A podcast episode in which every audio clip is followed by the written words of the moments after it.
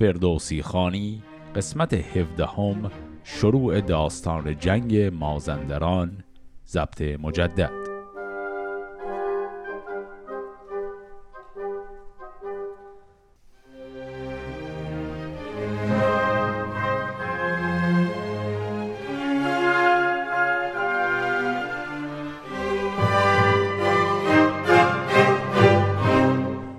قسمت قبل داستان پادشاهی کیقوباد به پایان رسید. خیلی داستان کوتاهی هم بود و حالا فهمیدیم که پسر او کیکاووس به جای پدر بر تخت شاهی نشسته.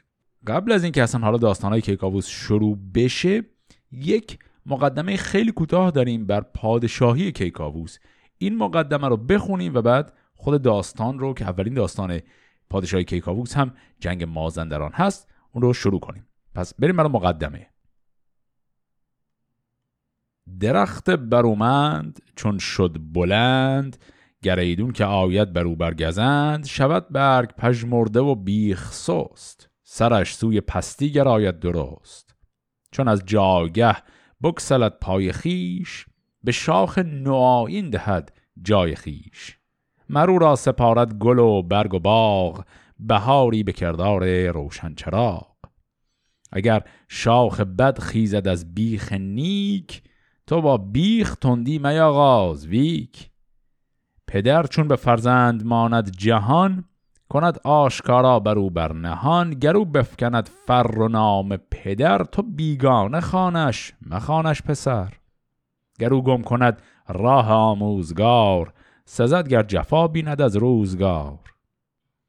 چون این است رسم سرای کهون سرش هیچ پیدا نبینی بن.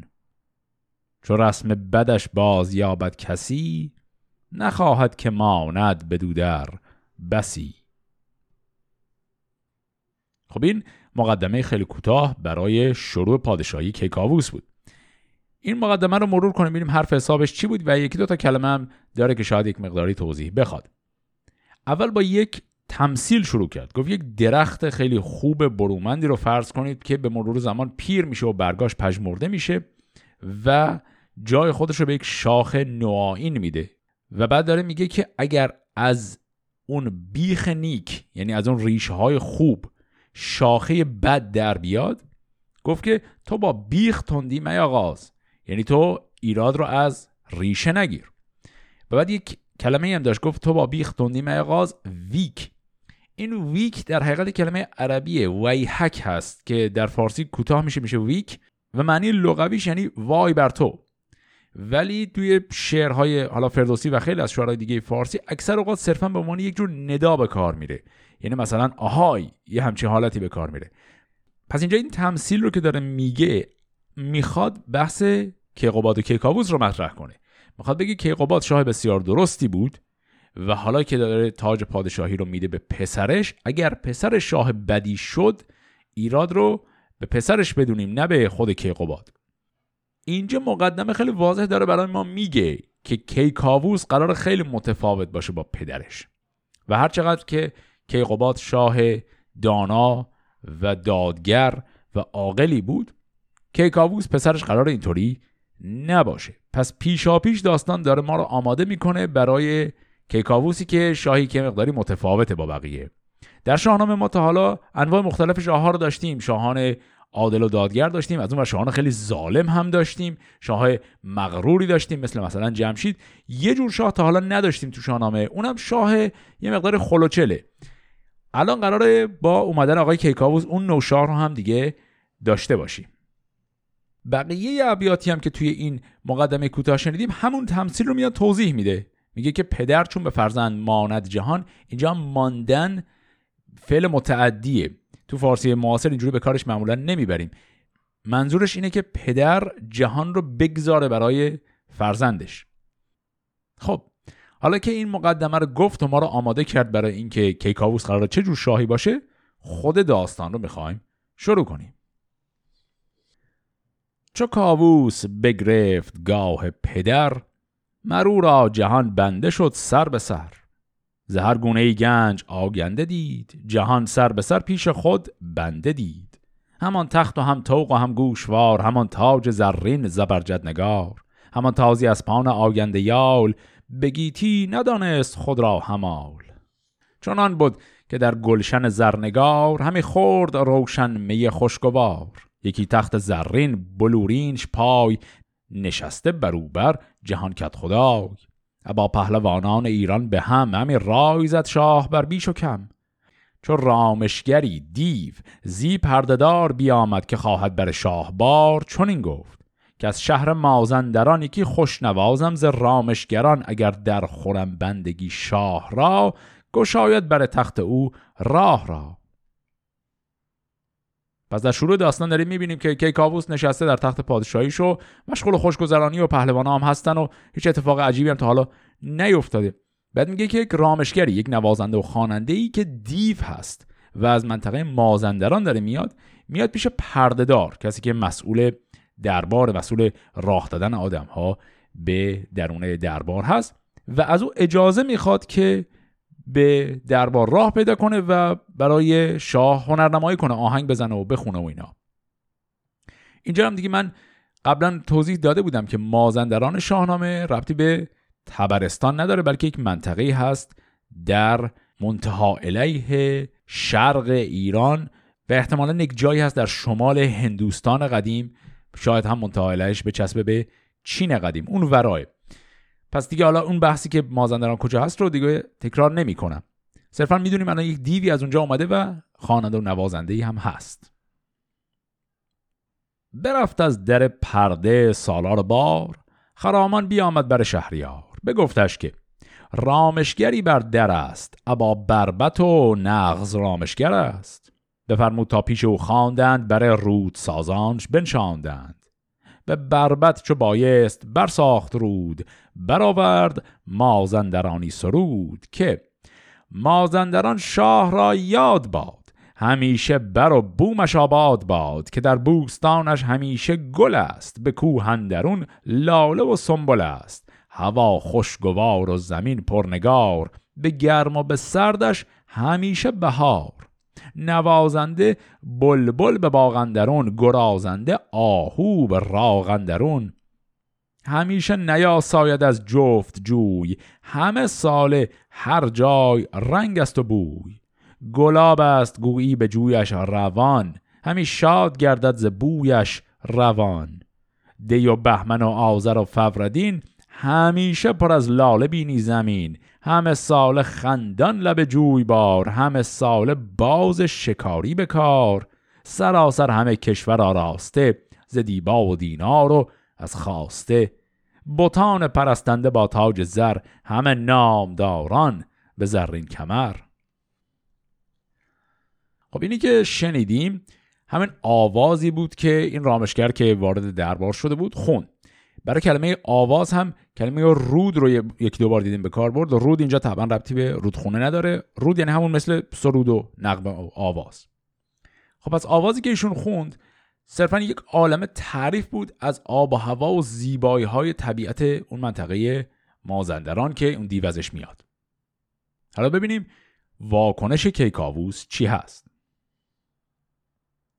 چو کاووس بشنید از او این سخن یکی تازه اندیشه افگند بون دل رزم جویش ببستندران که لشکر کشد سوی مازندران.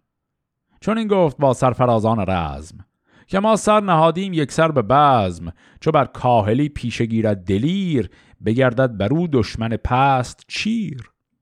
من از جم و زحاک و از کیقوباد فزونم به بخت و فزونم به داد. فزون بایدم زان ایشان هنر جهانجوی باید سر تاجور سخن چون به گوش بزرگان رسید از ایشان کسان رای فرخ ندید. همه زرد گشتند و پرچین بروی کسی جنگ دیوان نکرد آرزوی. کسی راست پاسخ نیارست کرد نهانی با دیشان غم و باد سرد. پس وقتی که توصیف این زیبایی ها و تراوت مازندران رو این خواننده می‌کنه. هوس لشکرکشی به منطقه مازندران میفته توی کله کیکاووس و این هوس رو هم اینجوری توجیه می‌کنه که میگه شاهی که احترام دیگران رو می‌خواد و بزرگی می‌خواد باید جهانجوی باشه باید دنبال کشورگشایی باشه و میگه من مقامم چه کمی داره از زحاک و از جمشید و از پدرم ما از همه اینا برترم و بنابراین لشکرکشی من هم باید از همه اینها بزرگتر باشه. خلاصه ایشون هوس لشکرکشی به منطقه مازندران رو می‌کنه و طبق داستان هم می‌دونیم که مازندران منطقه‌ایه که پر از دیوها هست. و خب طبعا درباریان از این قضیه خیلی ناراحتن. میگن که این الکی الکی می‌خواد بره و یک جنگی با لشکر دیوان را بندازه و مایه دردسره. اما در این حال تا حالا هیچ کدوم از این درباریان جرأت نکردن به شاه بگن که این تصمیم خیلی غلطیه. چو توس و چو گودرز گشواد و گیو چو خراد و گرگین و بهرام نیو به داواز گفتند. ما کهتریم زمین جز به فرمان تو نسپریم. و از آن پس یکی انجمن ساختند ز گفتار او دل بپرداختند. نشستند و گفتند یک بادگر که از بخت ما را چه آمد به سر؟ اگر شهریار این سخنها که گفت به می خوردن اندر نخواهد نهفت ز ما و از ایران برآمد هلاک نماند بر این بوم و بر آب و خاک. که جمشید با تاج و انگشتری به فرمان او مرغ و دیو و پریز مازندران یاد هرگز نکرد نجست از دل ایران دیوان نبرد. فریدون پردانش پرفسون همین را روانش نبود رهنمون. اگر شایدی بردن این بد به سر به مردی و گنج و به نام و هنر بودی چارگر جان هر کس بدین که این بد بگشتی از ایران زمین. پس دیدی پهلوانان ایران در حضور شاه جرأت نمی‌کنن مخالفتی کنن؟ و صرفا میگن بله هرچی شما بگی. اما بعدا خودشون پنهان شروع می‌کنن هم حرف زدن که میگن این چه شریه که گریبان ما رو گرفته. و این نکته رو هم میگن. میگن این حرف ها رو شهریار هنمی پادشاه در حالت مستی زده. و میگن اگر که اینا رو در حالت مستی گفته و خب بعدم که مستی یادش بره همه چی برگرده به حالت عادی که فبه حل مراد. ولی اگر نه چی؟ اگر اینو که در حالت مستی گفته وقتی که هوشیارش رو به دست بیاره بازم روش اصرار کنه و ول نکنه چی؟ و بعد دوتا مثالم زدن. گفتن جمشید به اون بزرگی و فریدون باز به اون بزرگی هیچ کدوم از این دوتا آدم که اون همه قدرت و توان داشتن اصلا حوس حمله به مازندران و جنگیدن با دیوها به سرشون نزد. حالا الان ایشون می‌خواد همچین کاری بکنه. پس دنبال یک راه حل یعنی پهلوانان که کاری کنن شاه رو از این قضیه منصرف کنن. یه نکته کوچکی رو هم اینجا من بگم. اسم این پهلوانانی که اینجا شنیدیم یه تعدادشون رو برای اولین بار اینجا اسمشون رو شنیدیم. توس می‌شد پسر نوزر پهلوانی که اسمش رو قبلا داشتیم. اما گودرز گشواد و گیف و خوراد و گرگین و بهرام اینا تعدادشون چرایی که برای بار اول اینجا معرفی شدن و اینا همه پهلوانانی که حالا حالا ما باشون خیلی کار داریم. حضورشون در داستان خیلی طولانیه و فعلا هستن اینها. هم در دوران پادشاهی کیکاووس و هم دوره پادشاه بعد از او. خب حالا ببینیم این پهلوان ها چه سیاستی می‌خوان به کار بگیرن که این قضیه رو درستش کنن. چون این گفت پس توس با مهتران که رزم دیده دلاور سران. مریم بند را چاره اکنون یکیست. بسازیم و این رنج دشخار نیست.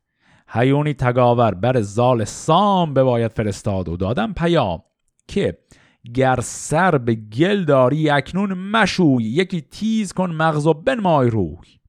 مگر کوگ و شاید یکی پندمند سخن بر دل شهریار بلند. بگوید که این اهرمن داد یاد.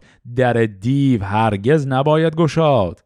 مگر زالش آرد از این گفته باز وگر نیست سر آمد نشیب و فراز.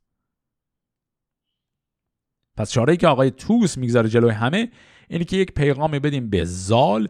خیلی سریع بهش بگیم که به عبارت امروزیش آب اگه دسته بذار زمین عبارتی که توی متن کاربرد گفت اگر گل داری به سرت با این گل های خاصی که سر رو باش میشستن گفت اگر گل به سرت داری آب نریز نشور سری بدو بیا.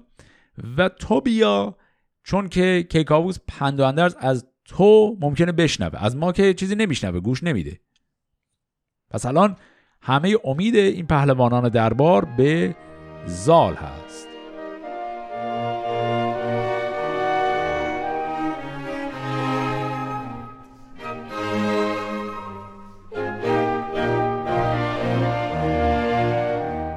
سخنها ز هر گونه برساختند. هیونی تگاور برون تاختند. دونده همی تاخت تا روز. چون آمد بر زال گیتی فروز چون این داشت از نامداران پیام که ای نامور با گوهرپور سام یکی کار پیش آمد اکنون شگفت که از دانش اندازه نتوان گرفت. بدین کار اگر تو نبندی کمر نه تن ماندی در نه بوم و نه یکی شاه را بر دل اندیشه خواست. بپیچیدش من از راه راست. به رنج نیاگانچ از باستان نخواهد همی بود هم داستان. همی گنج بیرنج بگذایدش چراگاه مازندران بایدش. اگر هیچ سرخاری از آمدن سپه بود همی زود خواهد شدن. همه رنج تو داد خواهد به باد که بردی به آغاز با کیق و باد. تو با رستم شیر ناخورد سیر میان را ببستی چو شیر دلیر کنون آن همه باد شد پیش اوی. بپیچید جان بدندیش اوی خب اینی که شنیدیم نامه ای بود که این بزرگان الان نوشتند خطاب به زال و خیلی سریع فرستادن. برای او محتوای نامه هم همون چیزی که توس قبلا گفت که بدو بیا و اگر دیر برسی ممکنه شاه لشکرکشیش رو بکنه و همه چیز رو نابود کنه. چو بشنید دستان بپیچید سخت. که شد زرد برگ کیانی درخت. همی گفت کاووس خودکام مرد زگیتی نه گرم آزموده نه سرد. کسی کو بود در جان پیشگاه بر او نگذرد سال و خورشید و ماه. که مانده است که از تیغ او در جهان نلرزید یک سر کهان و مهان. نباشد شگفتر به من نگرود. شوم خسته گر پند من نشنود. ور این رنج آسان کنم بر دلم. از اندیشه شاه دل بکسلم نه از من پسندد جهان آفرین نه شاه و نه گردان ایران زمین. شوم گویمش هرچه دانم ز پند. ز من گر پذیرد بود سودمند. وگر تیز گردد گشاده است راه. تهمتن همی در بود با سپاه. پس اینجا پیشا پیش داریم می‌بینیم که وقتی که دستان یا همون زال این نامه بهش رسیده خودش چندان امیدی نداره. میگه که من خیلی بعید می‌دونم که کابوس به حرف منم گوش کنه. و میگه من میرم اونجا سختی این راه هم به تن می‌خرم و آبرو خودم هم می‌ذارم وسط و در نهایت هم ایشون گوش نمی‌کنه و کار خودش رو می‌کنه. ولی در این حال به هر حال این وظیفه‌ایه که زال به خودش ولی در این حال این وظیفه‌ایه که من یعنی همون زال دارم که این نصیحت رو به هر حال بدم. پراندیشه بودن شب دیر یاز چو خورشید بنمود تاج از فراز کمر بست و بنهاد سرسوی شاه. بزرگان برفتند با او به راه. خبر شد به توس و به گودرز و گیف به بهرام و گرگین و رحام نیف که دستان به نزدیک ایران رسید. درفش همایونش آمد پدید.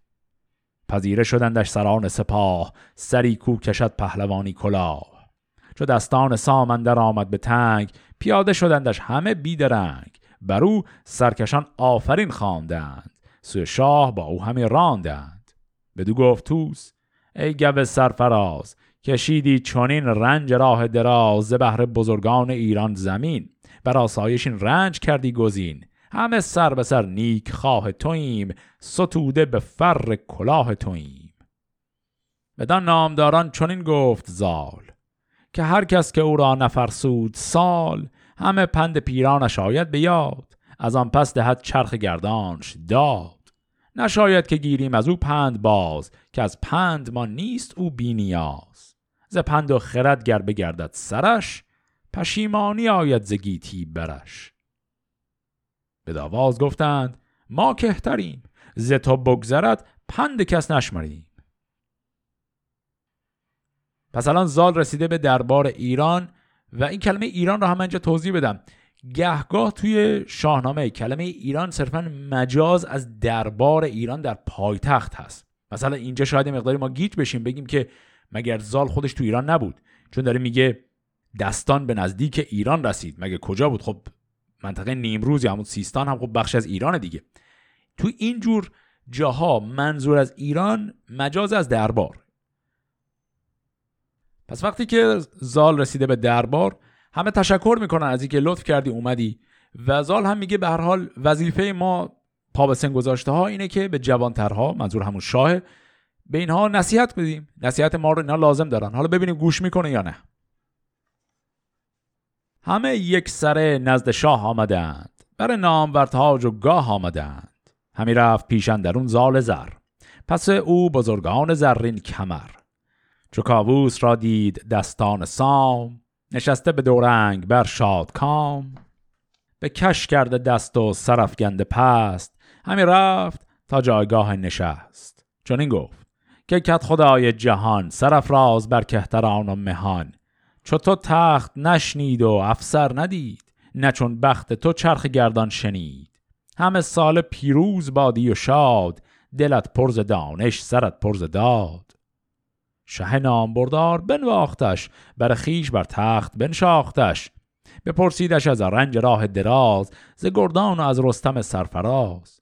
چون این گفت مرشاه را زال زر کنو شب بزی شاد و پیروزگر همه شاد و روشن به بخت تو اند برافراخت سر به تخت تو اند از آن پس یکی داستان برگشاد سخنهای بایسته را درگشاد که بر سر مرا روز چندی گذشت سپهر از بر خاک تیره بگشت. منوچهر شد زین جهان فراخ و زماند ای در بسی گنج و کاخ. همان زو ابا نوزر و کیقباد چه مایه بزرگان که داریم یاد. ابا لشکر گشن و گنداوران نکردند آهنگ مازندران.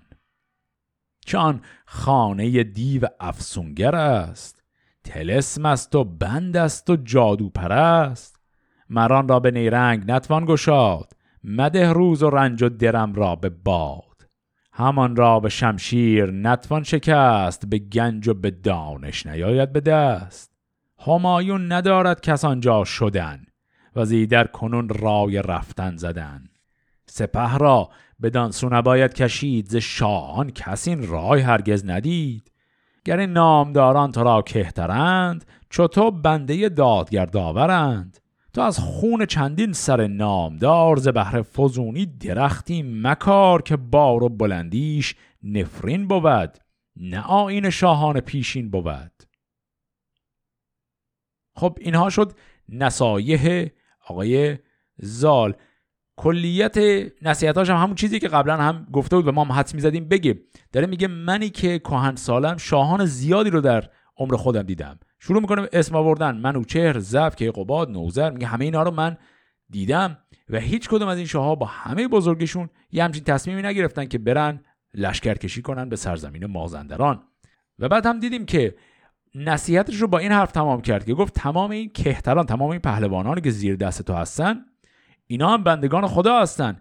تو ظلم خواهی کرد اگر لشکرکشی کنی که منجر به مرگ این همه آدم خوب بشه. حالا ببینیم که کاووس چه جوابی به این حرف میده. چون این پاسخ آورد کاووس باز که از اندیشه تو نیم بی نیاز ولی کن مرا از فریدون و جم فزون است مردی و فر و درم. همان از منوچه را از کیقباد که مازندران را نکردند یاد سپاه و دل و گنجم افزونتر است. جهان زیر شمشیر تیزندر است. چو برداشتی شد گشاده جهان. به داهن چه داریم گیتی نهان؟ شومشان یکایک به راه آورم گراین شمشیر و گاه آورم. اگر کس نمانم به مازندران وگر برنهم سا و باژ گران چونان زار و خارند بر چشم من چه جادو چه مردان آن انجمن. به گوش تو آید خود این آگهی که از ایشان شود روی گیتی توهی تو با رستم ایدر جهاندار باش نگهبان ایران و بیدار باش. جهان آفریننده یار من است سر نر دیوان شکار من است. گریدون که یارم نباشی به جنگ مفرمای ما را بدین در درنگ. پس حرفای کیکاووس این بود که در برای ایشون بر همون یه پاش نمیچرخه. اول با این حرف شروع کرد که بله نصیحت های تو خیلی لازمه خوبه ولی بعد این ولیه همه چی رو خراب کرد. گفت ولی من جایگاه هم از منوچهر و کیقوباد اینا بزرگتره. بله اونا دنبال جنگیدن به مازندران نرفتم ولی خب من که از اونها جایگاه هم بزرگتره معلومه که همچین کاری می‌کنم. یک بیتی هم اینجا داریم یک چند تا کلمه داره شاید توضیح بخواد. گفت اگر کس نمانم به مازندران یعنی اگر همه رو بکشم هیچ آدمی رو نذارم اونجا بمونه. و حالت دیگهش اینه که وگر برن هم ساو و باج گران.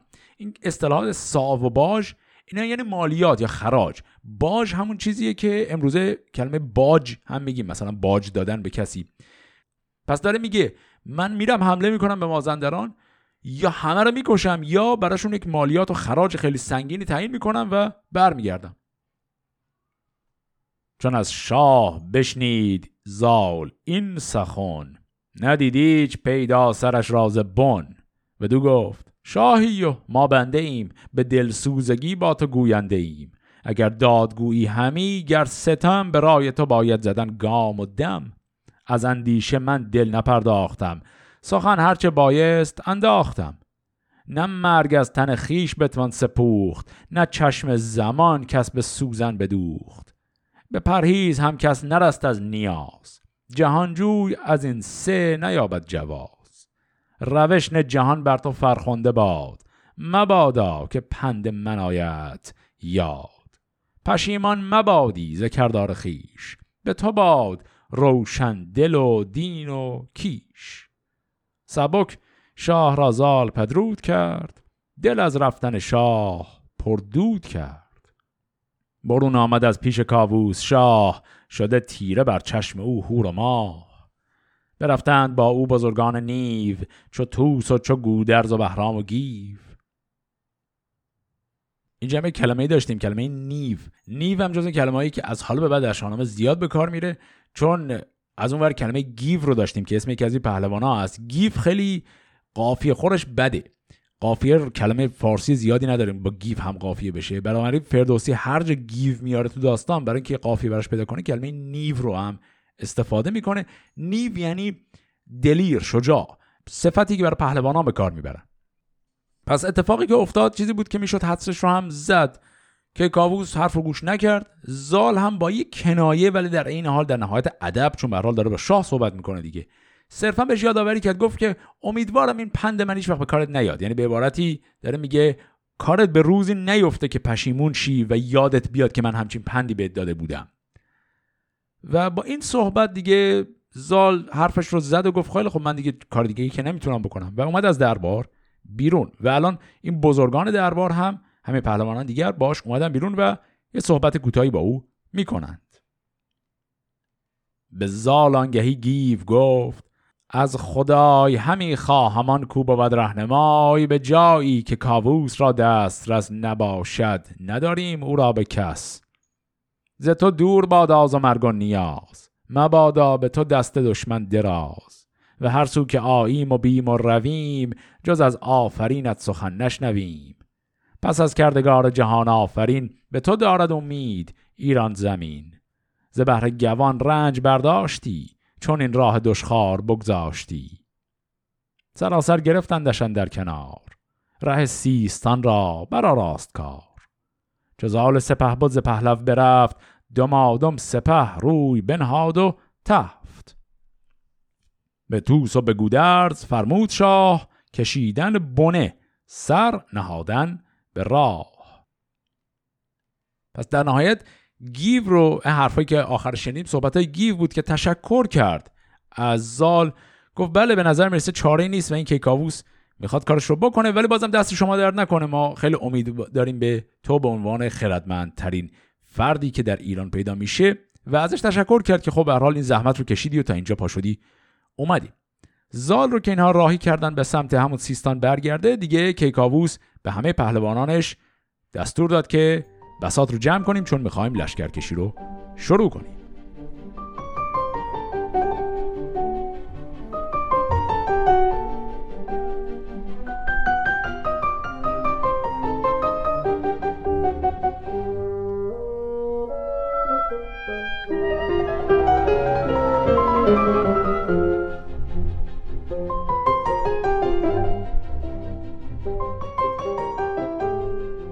چو شب روز شد شاه و جنگ آوران نهادند سرسوی مازندران. به میلاد بسپرد ایران زمین کلید در گنج و نگین. بدو گفت اگر دشمن آید پدید تو را تیغ کینه به باید کشید. زهر بد به زال و به رستم پناه که پشت سپاهند و زیبای گاه. پس پهلوانی رو که کیکاووس می‌گذاره در پایتخت بمونه برای مراقبت از کشور اسمش از میلاد و توصیه که به اون می‌کنه اینه که اگر اتفاقی برای کشور افتاد وقتی ما نیستیم برو سراغ زال و رستم اونا می‌تونن به تو کمک کنن. پس همینجا ما اینو فهمیدیم که زال و رستم همراه این لشکری که الان کیکاووس می‌خواد بکشه به مازندران نمیرن. اونا برای خودشون همون تو سیستان دارن زندگیشون رو می‌کنن. دگر روز برخاست آوای کوس. سپه را همی راند گودرز و توس همی رفت کاووس لشکر فروز بزد گاه بر پیش کوه اسپروز. این کوه اسپروز هم اسم کوهیه. به جایی که پنهان شود آفتاب بدن جایگه ساخت آرام و خواب. کجا جای دیوان دژخیم بود بدن جایگه پیل را بیم بود. بگسترد زربفت بر میش سار. هوا پرز بوی می خوشگوار همه پهلوانان فرخنده پی نشستند در پیش کاووس کی. همه شب می و مجلس آراستند به شبگیر که از خواب برخواستند پراگنده نزدیک شاه آمدند کمر بسته و با کلاه آمدند. بفرمود پس گیو را شهریار. دو باره گزیدن ز لشکر هزار. کسی کو گراید به گرز گران. گشاینده شهر مازندران هر آن کس که بینی پیر و جوان تنی کن که او را نباشد روان. و از او هرچه آباد بینی بسوز. شب آور هر آنجا که باشی به روز. چون این تا به دیوان رسد آگهی. جهان کن سراسر ز جادو توهی کمر بست و رفت از در شاه گیو زلشکر گزین کرد گردان نیو. بشد تا در شهر مازندران ببارید شمشیر و گرز گران زن و کودک و مرد با دستوار نیافت از سر تیغ و زینهار. همی سوخت و غارت همی کرد شهر بپالود بر جای تریاک زهر. یکی چون بهشت برین شهر دید که از خرمی نزد او بهر دید. و هر کوی و برزن فزون از هزار پرستار با توق و با گوشوار پرستند زین بیشتر با کلاه به چهره به کردار تابند ماه. به هر جای گنجی پراگنده زر به یک جای دینار و دیگر گوهر بی اندازه گردندرش چارپای بهشتی است گفتی همیدون به جای. به کاووس بردند از آن آگهی از آن خرمی جای و آن فرهی. همی گفت خرم زیاد آن که گفت که مازندران را بهشت است جفت. همه شهر گویی مگر بت پرست ز دیبای چین بر گل آین ببست. بتان پاک هورند گویی درست به گلنارشان روی رزوان بشست. خب پس سیاست کیکاووس رو اینجا داریم می‌بینیم. اینا رفتن اتراق کردن در یک منطقه نزدیک به همین مازندران و گیو رو معمور کرده که یک تکه از این لشکر رو وردارن با این سپاه مختصری برن شروع کنن اونجا به غارت کردن تا آگاهی از این خبر یعنی اینکه اینا ایرانی اومدن اینجا به گوش این دیوان اونجا برسه و اینا آماده جنگ بزرگتری شن. و خب دیدیم که گیو هم دقیقا همین کارو کرد. رفت هرچی شهر اونجا بود رو غارت کرد و میسوخت و آتش می‌زد و هر کار دیگری می‌کرد و کیکاووس هم از این قضیه خیلی خوشحاله.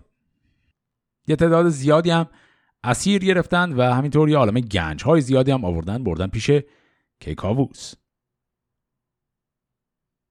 چو یک هفته بگذشت ایرانیان زغارت گشادند یک سر میان.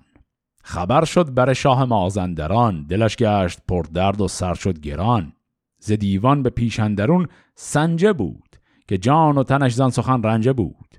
بدو گفت رو نزد دیو سپید چنان رو که بر چرخ گردنده شید.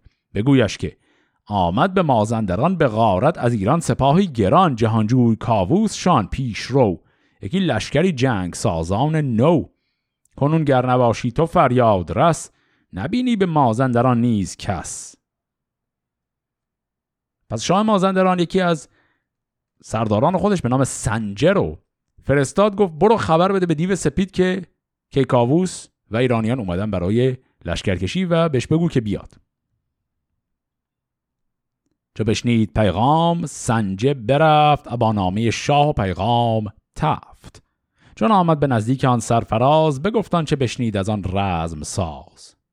چون این داد پاسخش دیو سپید که از روزگاران مشون امید بیایم کنون با سپاهی گران ببرم پی اوز مازندران. شب آمد یکی ابر شد با سپاه. جهان کرد چون روی زنگی سیاه. چو دریای قار است گفتی جهان.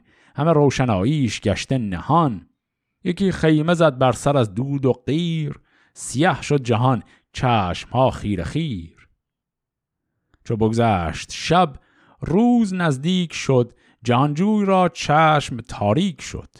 زلشکر دو بهره شده تیر چشم سر نامداران شده پرز خشم. و از ایشان فراوان تبه کرد نیز نبود از بد بخت مانیده چیز. چو تاریک شد چشم کاووس شاه بد آمد زکردار او بر سپاه. همه گنج تاراج و لشکر اسیر جوان دولت و تیز برگشته پیر. همه داستان یاد باید گرفت که خیره بماند شگفت از شگفت. سپه بود چون گفت چون دید رنج که دستور بیدار بهتر ز گنج. به سختی چو یک هفته اندر کشید به دیدار از ایرانیان کس ندید. خب اینجا اتفاق خیلی مهمی افتاد. یک جور تاثیر جادویی اینجا پیش اومد. داستان خیلی درست این رو نمیگه فکر کنم عمدن هم هست. یک جادوی خاصی ناگهان شب بر اون منطقه اون خیمگاه اونا چیره شد. گفت مثل اینکه یک خیمه ای از دود و غیر همجوری بالای اینها پراکنده شد. و این جادوی خاص کاری که کرد این که چشمان اینها رو نابینا کرد و کیکاووس سوی چشمانش رو از دست داد دیگه هیچی نمی‌بینه. و اینا یک هفته همینطوری با این چشمان کور دارن میچرخن و نمی‌دونن چه کار کنن. و یک هفته که تمام میشه دیو سپید هم میاد سراغشون. به هشتم به قره دیو سپید که ای شاه بیبر به کردار بید همی برزنی را نیاراستی چرا گاه مازندران خواستی؟ همین نیروی خیش را پیل مست بدارد نگردد از اون مور پست. چو با تاج و با تخت نشکیفتی خرد را بدین گونه بفریفتی. کنون چند در خور کار توست دلت یافت آن آرزوها که جوست خب توی این غرشی که الان دیو سپید کرده حرفایی که زد شاید یه بیت باشه مقدار توضیح بخواد. صرفا داره نهیب می‌زنه به کیکاووس که برای چی پا شدی اومدی اینجا؟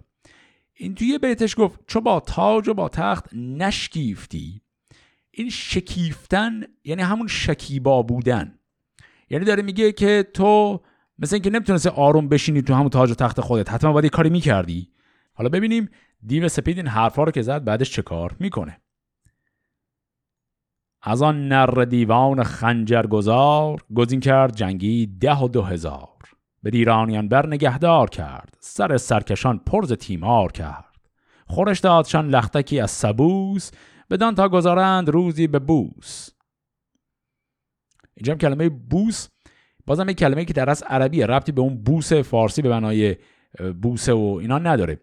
بوس اینجا در حقیقت بوس هست که حالا توی فارسی این شکلی میخونیمش. بوس هم اینجا یعنی سختی و مرارت. میگه بدان تا گذارند روزی به بوس یعنی یه مدتی رو به سختی بگذرونن.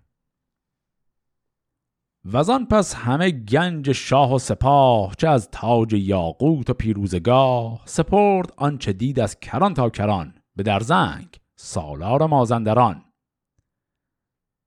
پس یک فردی هم اسمش رو شنیدیم اینجا به نام ارزنگ که الان همه گنج های لشکر رو که اسیر کرده بودن دیو سپید داد به او.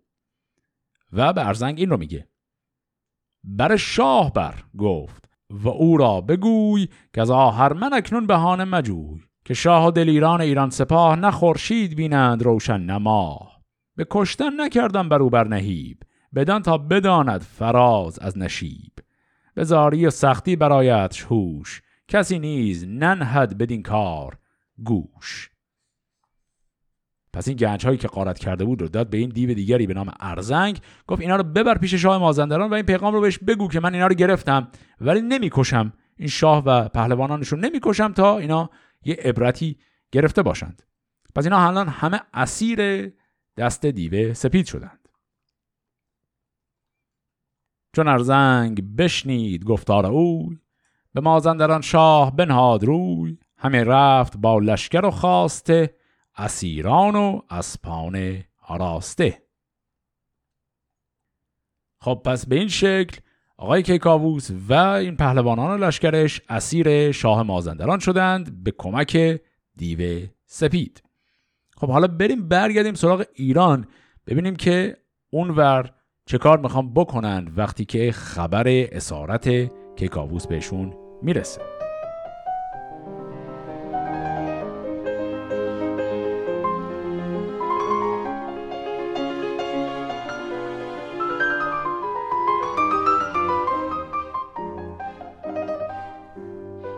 وزان پس جهانجوی خست جگر برون کرد گردی چون مرغی به پر.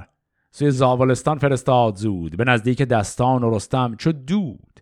گفتش که بر من چه آمد زبخت به گردندر آمد سر تاج و تخت. در گنجان لشکر نامدار بیاراسته چون گل در بهار. همه چرخ گردان به دیوان سپرد. تو گفتی که باد اندر آمد ببرد. کنون چشم شد تیره و خیره بخت. نگوسار گشته سر تاج و تخت. چون این خسته در دست آهرمنم. همی بکسلت زار جان از تنم. چون از پندهای تو یاد آورم همی از جگر سرد باد آورم.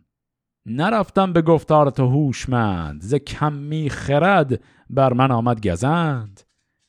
اگر تو نبندی بدین بد میان همه سود را مایه آمد. زیان. پس اینا تنها کاری که می‌تونن بکنن یک نفر رو سریع میفرستن با این پیغام و توی این پیغام هم همونطور که شنیدیم که کابوس به غلط کردن افتاد به عبارت ساده ترش و گفت کاش که به حرف تو گوش می‌کردم و الان اینجا گیر افتادیم و اگر تو و پسرت نیاد کمک دیگه کلا تاج و تخت ایران به باد رفته. چو پوینده نزدیک دستان رسید بگفتان چه دانست و دید و شنید. چو بشنید بر تن بدرید پوست ز دشمن نهان داشت این هم دوست. به روشندل از دور بدها بدید که بر ویز گردون چه خواهد رسید. به رستم این گفت دستان سام که شمشیر کوته شدن در نیام. نشاید که از این پس چمیم و چریم وگر خیشتن تاج را پروریم. که شاه جهان در دم اجده هاست بر ایرانیان بر چه مایه بلاست؟ همین رخش را کرد باید زین بخواهی به تیغ جهان بخش کین. همانا که از بهر این روزگار تو را پرورانید پروردگار. نشاید بدین کار آهرمنی که آسایه شاری وگر دم زنی. برت را به ببر بیان سخت کن سر از خواب اندیشه پرداخت کن. هر کس که چشمش سنان تو دید به تن در روانش کجا رمید؟ اگر جنگ دریا کنی خون شود. از آواز تو کوه هامون شود. نباید که ارزنگ و دیو سپید به جان از تو دارند هرگز امید. بر و گردن شاه مازندران همه خورد بشکن به گرز گران. پس اینجا وقتی که نامه به دستان همون زال رسید حرف زال اینه که بله من حدس این رو می‌زدم که همچین اتفاقی بیفته. و خب دیگه چه میشه کرد؟ افتاد. رو کرد به پسرش و سریع بهش گفت که تو رو ساختن برای همچین وقتی. لباس رزمت رو بپوش معطل هم نکن برو و این شاه کشور رو نجات بده. و وقتی پدر اینها رو به رستم میگه رستم هم طبعا میپذیره ولی یه دونه سوال هم از پدر خودش داره. حالا ببینیم سوال رستم چی هست. چون این گفت رستم به پاسخ که راه دراز است من چون شوم کین خواه. از این پادشاهی بدان گفت زال دو راه است هر دو به رنج و وبال. یکی دیریاز آنکه کاووس رفت دیگر کوه و بالا برفتن دو هفت. تو را شیر و دیو آید و تیرگی بماند دو چشم آن خیرگی. تو کوتاه بگزین شگفتی ببین که یار تو باشد جهان آفرین. اگرچه به رنج است هم بگذری پی رخش فرخ بر او بسپری. شب تیره تا برکشد تابناک نیایش کنم پیش یزدان پاک مگر باز بینم بر و یال تو. همان تیغ زن چنگ و کوپال تو. اگر تیر روز تو بر دست دیو شود هم به فرمان گیهان خدیو. تواند کسی این سخن باز داشت چنان چون بیاید به باید گذاشت. نخواهد همی ماند ای در کسی. بخوانند چه بماند بسی. کسی کو جهان را به نام بلند گذارد به رفتن نباشد نژند. پس سوال رستم این بود که فاصله اینجا تا مازندران زیاده راه طولانیه. من از کدوم مسیر برم؟ زال گفت دو تا مسیر وجود داره. یه مسیر کند طولانی است که همون مسیریه که کیکاووس رفت. یه مسیر سریعتر هم است که از تو دل کوه میره و گفت رفتنش دو هفت یعنی 14 روز طول می‌کشه. و گفت این مسیر سختتر کوتاهتر توش خیلی چیزهای خطرناک هم هست. گفت تو را شیر و دیو آید و تیرگی. اتفاقای خطرناک اون تو ممکنه بیفته ولی خب دیگه تو دل بزن به دریا و اون مسیر کوتاهتر رو برو که سریع برسی به اینها. چون این گفت رستم به فرخ پدر که من بسته دارم به فرمان کمر ولیکن به دوزخ چمیدن به پای بزرگان پیشین ندیدند رای. هنوز از تن خیش نابود سیر نیاید کسی پیش درند شیر. کنون من کمر بسته و رفته گیر نخواهم جز از دادگر دستگیر. تن و جان فدای سپه بود کنم تلسم و دل جادوان بشکنم. هر آن کس که زنده است از ایرانیان بیارم. ببندم کمر بر میان. نه ارزنگ مانم نه دیو سپید نه سنجه نه کولاد غندی نه بید. خب اینجا اسم دو تا شخصیت دیگر هم شنیدیم که هنوز داستان نیومدن ولی اسمشو رستم هم الان گفت. اینا اسم دیوهایی هستن که رستم می‌خواد بره به مازندران و با اونها بجنگه. یکیش ارزنگ و یکی دیو سپید و یکی سنجه. اینا تا حالا داستان معرفیشون کرده بود. دو تا دیگر هم, هم گفت. یکی به اسم کولاد غندی و دیگری بید. این دوتا هم باز از دیوان منطقه مازندران که حالا تو داستان بعدا بهشون می‌رسیم. رستم ادامه میده به این شکل. به نام جهان آفرین یک خدای که رستم نگرداند از رخش پای مگر دست ارزنگ بسته چو سنگ نهاده به گردنش بر پالهنگ سر و مغز کولاد در زیر پای پی رخش برده یکا یک ز جای. به بردر گرفتش بر افراخت یال فراوان بر او آفرین خواند زال. بیامد به رخش اندر آورد پای رخش رنگ بر جا یکی دل به جای. بیامد پر از آب روداوه روی همی زار بگریست دستان بروی به پدرود کردنش رفتند پیش. که دانست کش باز بینند بیش. زمانه بر این سان همی بگذرد پیش مرد بینا همی بشمرد. همان روز کان بر تو بر برگذشت تنت از بد گیتی آزاد گشت.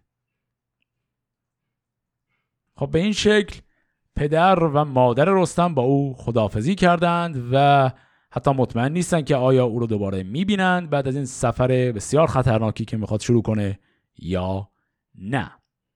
این سفر خطرناکی که رستم می‌خواد شروعش کنه تا برسه به مازندران و کیکاووس و پهلوانان رو نجات بده همون سفری هست که به نام هفت خان رستم میشناسیمش. پس می‌خوایم هفت خان رستم رو در قسمت هفته آینده با هم شروع کنیم.